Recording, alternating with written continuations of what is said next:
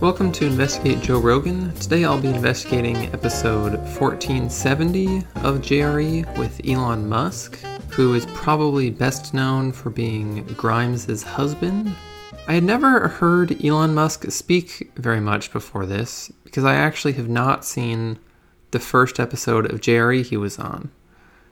And he's sort of like Rick and Morty, and I know that that is a horrible sentence that made everybody listening roll their eyes in unison.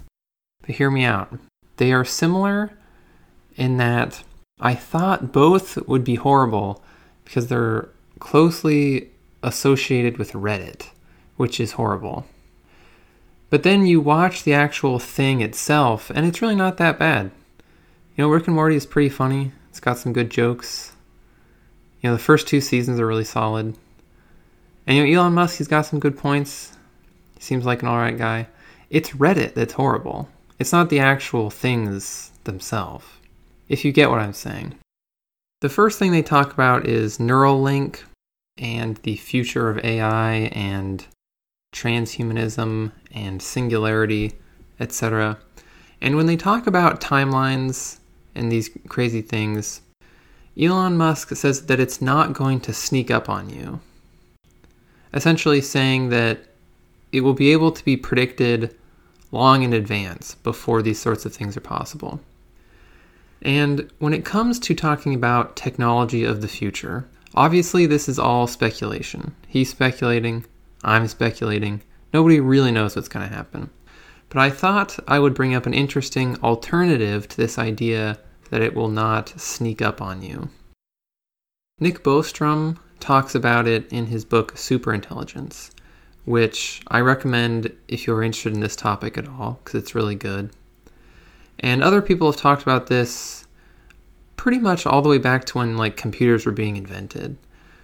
I do not, however, recommend the Nick Bostrom episode of JRE because it is comprised almost entirely of him attempting to explain to Joe Rogan what simulation theory is and Joe Rogan not quite getting it. So don't don't bother listening to it. But if you're interested in this, Superintelligence is a great book. And the idea is this.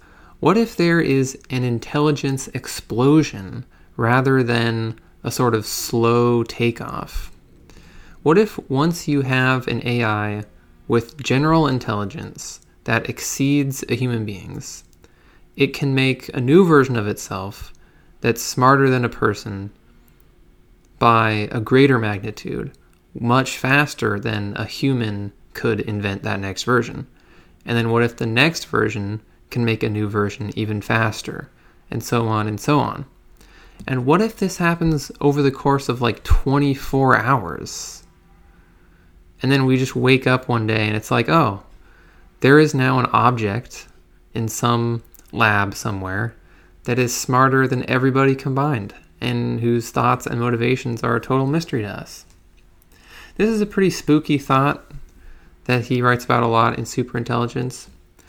And he actually thinks that it is more plausible that this will happen than that some sort of slow development will happen. So, obviously, nobody really knows if this will happen or if Elon Musk's sort of predictable slow takeoff will happen. But I thought I would uh, bring up the alternative idea to the one Musk talks about. Now, in the second half of the podcast, they pretty much just talk about uh, the plague. And personally, I think that most of what Elon Musk had to say about it is pretty much true. But there are a few things he said which are suspect, in my opinion. The first of which is that he says that America can pretty much trust China's numbers uh, since they really are producing stuff in factories again. And he says nobody who works in Tesla in China has died. So, you know, he says, well, they're probably telling the truth. But does the fact that China can still produce goods mean that the numbers they have reported are true? No, I don't think so. Nobody is really claiming that so many people in China have died that they don't even have enough people to work in factories. Like they can't even man a factory. I mean, if somebody dies, even if somebody dies who worked at a factory, they could just not report it as a coronavirus death. It would be that simple to fake the numbers while continuing to produce things. So I really don't think this can be taken as evidence that their numbers are real. I am continually surprised by the amount of people on the internet and talking heads and political commentators, etc., who just trust the Chinese government on all this stuff when they are so obviously the most nefarious government that exists right now, except maybe North Korea. I mean, we all like to have a good time complaining about the US government and how they're like Big Brother and they take your money and we're all going to end up in FEMA camps or whatever.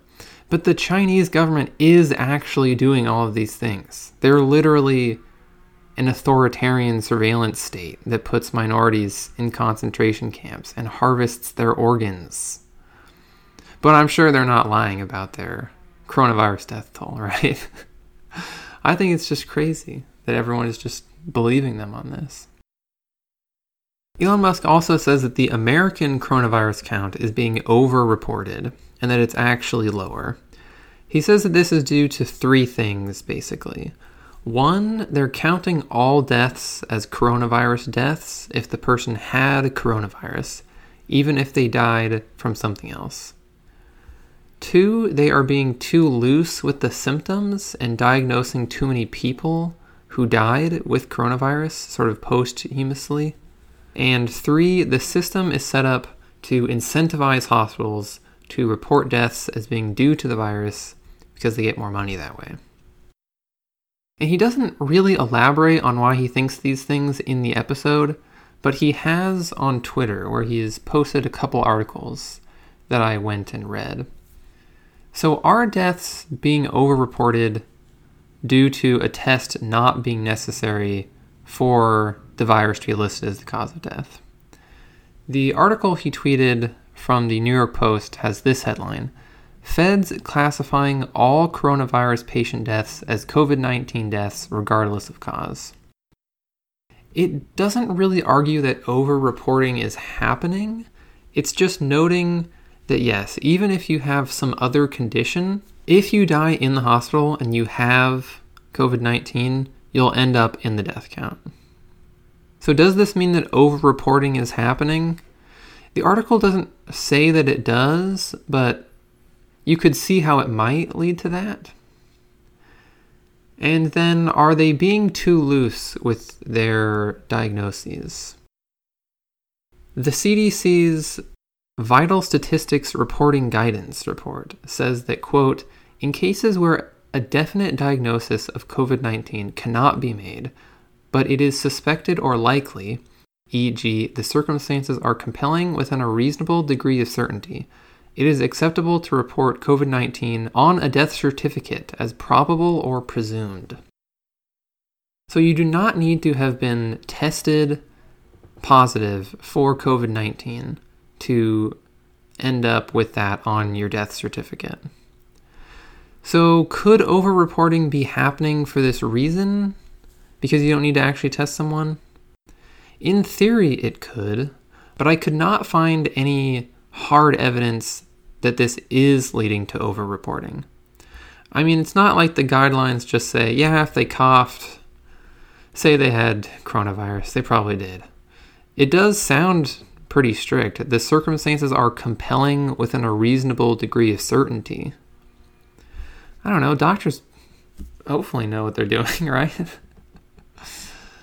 um, and as for the idea that hospitals are incentivized to classify deaths as being due to COVID 19 because this will give them more money, it is true that they'll get more money if a death was due to COVID 19 because of how the stimulus bill is set up. But is the system being gamed? Are people just sort of putting it on death certificates all over the place. Again, I cannot find any evidence of this happening. When you put this together with the fact that you don't need a test to list it as a COVID 19 death, it would not surprise me if we found out later that the system was sort of being gained. You get more money if they had COVID 19, and you don't need a test to confirm that they had COVID 19. So it's easy to see how this could lead to overreporting. But I just cannot see any hard evidence that overreporting is going on. I think we're really right in the middle of this. This is a lot of speculation, I guess. A much more important topic is Joe Rogan's comments about swimming pools and coconuts. Rogan says that like 50 people a day die in swimming pools in the US and 150 die a year from coconuts. Now, I already addressed this slanderous coconut myth in the episode I did on Ben Westhoff months ago. But I will now address this swimming pool myth. 50 people a day do not die in swimming pools. According to the CDC, quote, from 2005 to 2014, there were an average of 3,536 fatal unintentional drownings, non boating related, annually in the United States, about 10 deaths per day. 10 is pretty different from the 50 that Rogan throws out. Now, could swimming pools have become five times deadlier since 2014 when this study was done? Maybe. I don't know. But but that's pretty different. So pools aren't that bad. But really, I think it's just hard to remember numbers off the top of your head. That's what I've learned making this podcast. Almost any time that a guest or Rogan throws out a specific number, it's pretty much always wrong. I think people just can't rem- remember numbers like that. It's just too hard. Now, the last thing I'll talk about is Elon Musk mentions a French woman who set an age record who drank alcohol every day. And he uses this as a positive example for alcohol consumption. You know, it could be healthy. And Jeanne Calment, the oldest person ever, lived to be 122 years and 164 days old, and did indeed drink a small amount of port wine every day. However, does this mean drinking a little wine every day is a good idea? Maybe it is. But is this lady actually a good example for anything? Should she be used as an argument? I'm not sure because while she did live to be 122, she also smoked one or two cigarettes a day for most of her life. Most of those 122 years she was smoking. And I'm, I'm pretty sure that's bad. I, mean, I don't think that's even debatable like alcohol. I mean, smoking is straight up bad. So I think this lady is really just a genetic anomaly. And maybe if you want to start drinking wine every day, you should look into it a little more than just saying, well, Jeanne Calment, you know, she drank wine. She's old. Maybe rethink your, your plan on that one. I'm not sure which episode I will investigate next. I guess this was sort of a short episode because most of what Elon Musk said was either true or more speculative about the distant future. One thing they did not talk about, but should be mentioned, is that Geidi Primes is the best Grimes album. And if you disagree with that, you are wrong. And you can email me and argue about it at investigatejoerogan at gmail.com or message me on Twitter. Thank you for listening. I hope you've learned something. Tell your friends. Don't let your friends who listen to JRE live in ignorance. Let them know about the investigations.